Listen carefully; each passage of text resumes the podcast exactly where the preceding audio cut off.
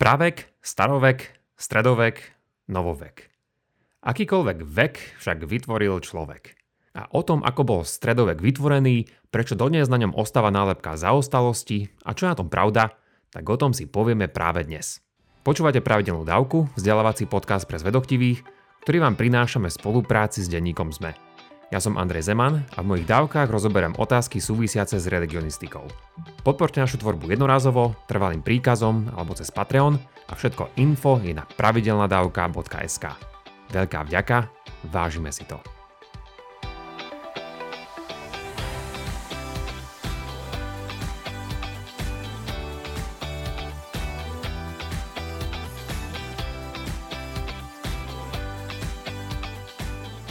Každý z nás zaiste počul nasledovné odstrašujúce slovo.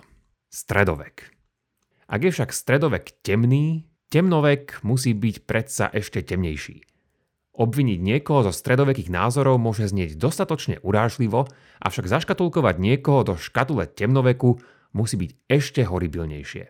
Jedným z hlavných dôvodov, prečo sa nám aspoň občasne oplatí venovať histórii je ten, lebo opravou milných tvrdení ľudí v minulosti sa môžeme milným tvrdeniam vyhnúť my sami v dnešnej dobe. A okrem toho to má veľký vplyv na to, ako sa pozeráme na ľudí a inštitúcií v minulosti. O stredoveku som sa už rozprával s medievalistou Evinou Stein a tento rozhovor nájdete v podobe dávky číslo 100 a čo si som vám povedal už aj o cirkvi a pitvách v dávke číslo 191. Dnes sa však na toto obdobie pozrieme trochu na novo a z iného uhla. Začníme takto. Čo to však ten stredovek a temnovek vôbec je?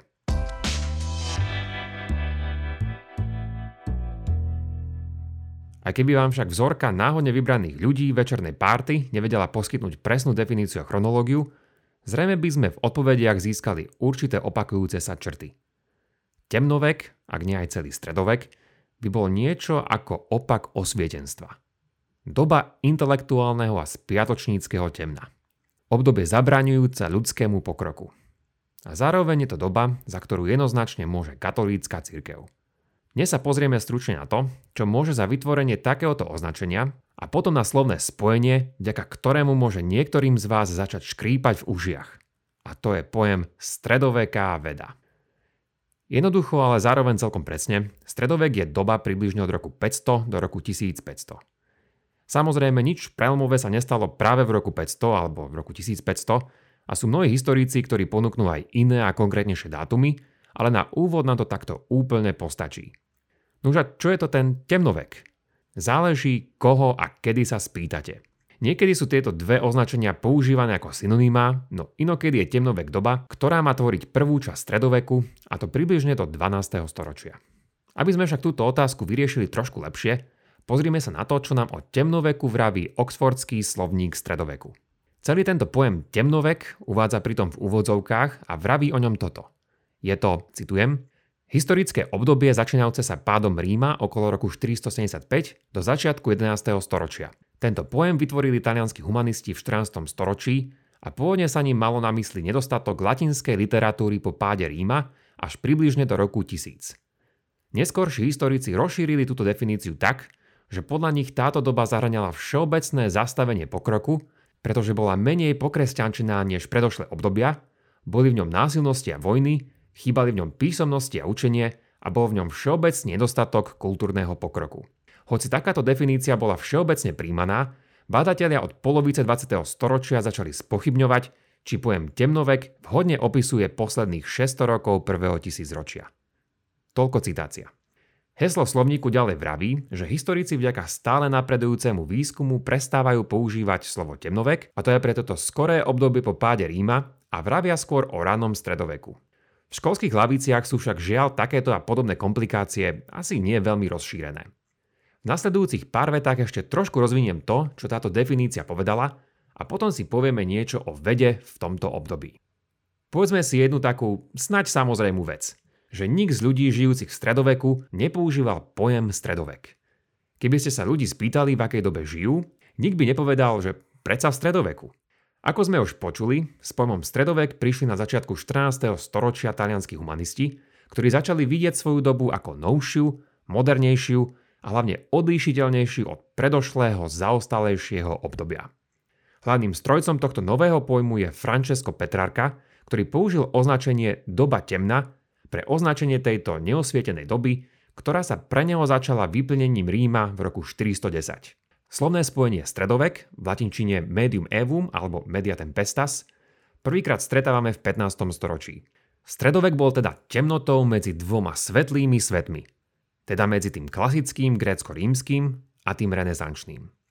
Pozitívnemu pohľadu na toto obdobie taktiež nepomohli protestantskí reformátori, ktorí podobne ako talianskí humanisti videli túto dobu ako obdobie náboženského, duchovného a vieroučného úpadku.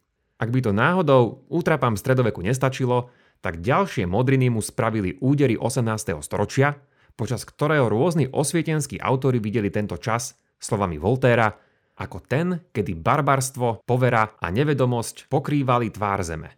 Filozof Voltaire a historik Edward Gibbon sú azda najznámejšími predstaviteľmi tohto pohľadu, ale zďaleka nie jedinými. Zatiaľ sme si teda spomenuli talianských humanistov a zvlášť autora Petrarku, ktorí prispeli svojimi pojmami ku členeniu histórie. Ďalšiu pomocnú a vplyvnú ruku tomu pridal v 17. storočí ešte kto si iný, a to luteránsky učenec Christoph Celarius, pôsobiaci na univerzite v Hale. Celarius rozdielil dejiny na obdobia ľahko rozpoznateľné aj súčasnými študentami dejín. Napísal totiž históriu tejto doby, v ktorej začal vravieť o, citujem, univerzálnej histórii rozdelené do starovekej, strednej a novej doby. Koniec citácie. Tieto združené pojmy, starovek, stredovek a novovek, nachádzame teda prvýkrát práve u neho. Bez toho, aby som vás tu zahltil ďalším vývojom a inými konkrétnymi menami, tak tu iba spomeniem, že od začiatku 20. storočia sa stredovek začal prehodnocovať a prestal byť vnímaný ako doba veľkého temna. A jeden z hlavných dôvodov je znovu objavenie niečoho, čo môžeme označiť ako stredoveká veda. Stredoveká veda. Ako vám tento pojem znie v ušiach? Striaslo vás z neho aspoň trochu? Pre mnohých je totiž už tento samotný pojem taký oxymoron. Je tomu tak nielen pre mnohých v súčasnosti, ale podobne by to videl aj Francis Bacon v 17. storočí, ktorý je považovaný za jedného zo zakladateľov vedeckej revolúcie ako aj napríklad William Hewell v 19. storočí, ktorý je zase videný ako zakladateľ filozofie vedy. Ide o obraz dejín Európy, v ktorej sa od roku 500 do roku 1500 nachádza akási veľká čierna a katolícka diera, v ktorej sa stratí všetko poznanie. Spojenie stredoveká veda treba používať s dávkou opatrnosti v tom zmysle, že samozrejme nešlo rovnaké praktiky a technické vymoženosti, ktoré používame dnes. Hoci však vtedy neboli veľké laboratória, vedecké časopisy či Nobelové ceny, mnohí historici sa zhodnú na tom, že nie je dôvod zakazovať takéto slovné spojenie. Práve naopak. Hoci staroveká, stredoveká a moderná veda nie sú vôbec v mnohom rovnaké, môžeme v nich nachádzať isté rodinné podobnosti. V niektorých oblastiach ide pritom o disciplíny, ktoré majú s dneškom oveľa viac viditeľných prepojení, napríklad v prípade matematickej astronómie. A v iných je toho buď menej, alebo tam nie sú žiadne takéto prepojenia napríklad v tzv. medicínskej astrológii. Pointa je, že keď teda povieme napríklad staroveká, babylónska, čínska, moslimská, stredoveká či moderná veda, nechceme tým povedať, že sa vo všetkom zhodujú, ale že zdieľajú isté podobnosti, vďaka ktorým dáva zmysel umiestniť ich do kategórie veda. Veda tu môže mať v tomto kontexte jednoducho význam systematického štúdia prírodných javov. Tí z vás, ktorí ste ma počúvali aj v minulosti, si možno spomínate, že pred 19. storočím je lepšie vrábieť skôr o prírodnej filozofii ako o vede. A to práve kvôli možným nedorozumeniam. Keď však použijeme pred slovom veda nejaké relevantné prídavné meno opisujúce dané obdobie či lokalitu, budeme si hneď všetci rozumieť o čosi lepšie. Akokoľvek zvláštne vám však môže znieť spojenie stredoveká veda, je to už medzi historikmi zaužívaná kategória a aspoň dvaja poprední z nich navrhli, že používanie tohto spojenia je jedným zo spôsobov, ako bojovať proti mnohým stereotypom o stredoveku. A preto ho budeme používať aj my pri tom, ako sa pozrieme na niečo z jeho obsahu.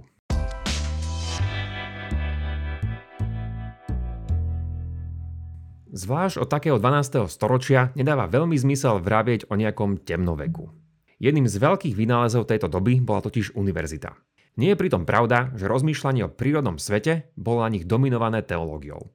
Jedným zo základných pravidel medzi vyučujúcimi bol slogan De naturalibus naturalitater, teda vysvetľovať tento prirodzený svet prirodzene a nemiešať do neho nadprirodzené príčiny. Nie je pravda, že príjmanie možností zázrakov znamenalo, že mali úlohu v prírodnom bádaní. Môže za to rozdelenie kresťanských univerzít s kresťanskými odborníkmi na 4 fakulty, pričom zvlášť fakulta umení a fakulta medicíny používali v praxi naturalistický prístup. To znamená, že žiadne zázraky a nadprirodzeno neboli súčasťou prírodných vysvetlení. Takýto pohľad zvykne označovať ako metodologický naturalizmus a dôležité si uvedomiť, že to nie je až produkt, ktorý prišiel až po stredoveku, ale počas neho, zhruba asi od 12. storočia. A takýto prístup teda nemusela neskôršia vedecká revolúcia vynachádzať, ale ho prevziať a vylepšiť. Ako možno aj čakať, bola to doba, ktorá sa snažila o súlad vedy a teológie. Mnohí poprední mysliteľia si začali osvojovať pohľad, podľa ktorého sú vedecké snahy o poznávanie tohto sveta morálnou povinnosťou človeka, teda aspoň tých, ktorí na to majú vzdelanie a prostriedky. Oslavovať svojho stvoriteľa tak nemuseli naďalej už len cez modlitby, ale aj cez štúdium prírody. Ak je Boh zosobnením nie chaosu, ale poriadku, potom aj príroda musí reflektovať tento poriadok. Ako však funguje tento vesmír a tento poriadok? Mnohí tvrdili, že Boh bol v jeho výbere slobodný a mohol ho teda stvoriť ako len chcel. A preto nemôžeme len čisto rozumom či nejakou logikou prísť na to, aký tento svet je. Svet a jeho poriadok musíme poznávať cez pozorovanie a zbieranie údajov. Len tak sa môžeme dozvedieť, ako Boh tento svet naozaj nastavil. Teológia teda poskytovala aj vedeckú motiváciu. Jedna karikatúra je povedať, že stredovekí učenci pracovali len s aristotelovskými textami a automaticky preberali jeho zábery. To však nie je zďaleka pravda. Zvlášť v 13. storočí vidíme mnoho teologických špekulácií a nesúhlasu, ktoré viedli k otvorenosti o tom, čo všetko Boh teoreticky môže spraviť a nemôže spraviť a ako mohol tento svet stvoriť. Treba povedať, že existovali niektoré miestne zákazy istého teologického uvažovania, z ktorých najznámejšie bolo to v roku 1277, ktorým parížský biskup zakázal učiť istých 219 tvrdení pochádzajúcich od Aristotela. Takéto zákazy sa nám môžu zdať ako nejaká prísna a veľmi nevhodná cenzúra, ale vlastne tým cenzurovali Aristotelové obmedzenia a tým uvoľnili cestu mnohým špekuláciám vrátanie multivesmíru. Áno, na teologickom stole bola totiž takisto otázka, či Boh stvoril mnohé vesmíry. A okrem toho vieme, že mnohí teológovia nedbali veľmi na mnohé podobné zákazy a pokone si špekulovali ďalej. Nebolo to teda všetko len o dogmatickom, nemennom a nekreatívnom zmýšľaní. Zajímavé úvahy nastali v 14. storočí, a to v oblasti pohybu telies. Zvlášť tedy vznikla skupina tzv. oxfordských matematikov, ktorí vyvracali Aristotelové názory o tom, ako sa hýbu objekty a prišli s mnohými konceptami, na ktoré neskôr nadviazal aj Galileo. V tejto dobe stretávame aj dvoch veľkých parížských filozofov teológov, ktorí začali brať vážne možnosť, že je to Zem, čo sa otáča okolo Slnka a nie naopak. Boli nimi Jean Buridan a Nicole Orem. Dokonca vďaka istej poznámke vieme, že takéto úvahy existovali už v 12. storočí. A zda neprekvapivo, ich záver nakoniec bol, že je to Zem, ktorá je v strede našej slnečnej sústavy. Nebolo to však kvôli teologickým, ale nakoniec kvôli fyzikálnym dôvodom. Respektíve nám tu predostreli aj správnu možnosť, že len z nášho samotného pozorovania nevieme rozlíšiť medzi statickou a dynamickou zemou a kým nemáme lepšie dôvody, je lepšie ostať s tým, ako sa nám veci javia. Teda, že je to slnko, ktoré sa hýbe. V stredovekom uvažovaní sa odohrali aj ďalšie zaujímavé veci, na ktoré už žiaľ nemáme čas. Preto to radšej zhrňme nasledovnými slovami historika vedy Johna Henryho. Citujem. Faktom ostáva, že hoci raz bol stredovek považovaný za obdobie vedeckej sterility a stagnácie, tak vďaka skvelej práce historikov dnes môžeme badať nepopierateľné pokroky stredovekých mysliteľov. Tie sú viditeľné predovšetkým v oblastiach, akými sú astronómia, kozmológia, optika, kinematika, ako aj v iných matematických vedách a tiež pri tvorbe pojmu prírodných zákonov a experimentálne metódy. Koniec citácie. V žiadnom prípade nechcem oslavovať stredovek ako dobu obrovského pokroku, v ktorom sa neodohrávalo nič, čo by mohlo brániť lepšiemu poznávaniu prírody. Cieľom je však dať udalosti tejto doby trochu do kontextu a povedať si aj o tých lepších, pozitívnejších stránkach. Napríklad, že vyššie zhrnutý pokrok sa nestal napriek cirkvi, ale vďaka nej a vďaka jej členom s teologickou motiváciou a dynamikou. Musíme sa pritom vyhnúť dvom extrémom. Tvrdiť, že pokrok stredoveku je výlučne zodpovedný za vznik modernej vedy a na druhej strane, že počas stredoveku sa nedialo nič, čo by bolo vedecky hodnotné. Obidve pozície sú totiž historicky nepresné a situáciu nepriateľne skresľujú. Na záver si povedzme ešte jedno poučenie. Akokoľvek mám rád Karla Sagana, teda zda najväčšieho popularizátora vedy 20. storočia, nebol to žiadny historik. Sagan bol a je pre mnohých vedeckých hrdina a je známy svojou knihou a televíznym seriálom Kozmos z roku 1980, ktorý má dnes mimochodom na Netflixe svoje novodobé prevedenie s astronomom Neil deGrasse Tysonom. Vo svojom kozmose podáva vedeckú históriu len do 5. storočia, po ktorom vraví, že nasledovala bolesne stratená príležitosť pre ľudstvo. Táto príležitosť sa mala obnoviť až niekedy v 16. storočí vďaka Kopernikovi. V tomto Saganovom vyjadrení a zvlášť jeho živote sa nachádza jedna veľká irónia. Sagan totiž celý svoj život strávil v dvoch inštitúciách, ktoré vznikli počas tejto údajne stratenej príležitosti. Na univerzite a v observatóriu ako výskumnej inštitúcii. Napriek všetkým nedostatkom bol teda stredovek zrejme určite trochu svetlejším obdobím, ako sa typicky zobrazuje. Ak vás niečo z tejto témy zaujalo, dajte mi vedieť a môžeme si neskôr posvietiť aj na inú temnú oblasť. Toľko teda na dnes a vďaka za počúvanie. Ak máte ohľadom dnešnej dávky nejaký koment alebo otázku, neváhajte napíšte ich buď na facebookovú stránku alebo pošlite na môj e-mail andrej.zavinacpravdenadavka.sk. Ak sa vám dnešná dávka páčila, budeme vďační, ak nás podporíte aj peňažným darom, ktorý vám vôbec neuškodí a nám veľmi pomôže. Nezabudnite, všetko info máme na pravidelnadavka.sk. Buďte zvedochtiví a nech vám to myslí.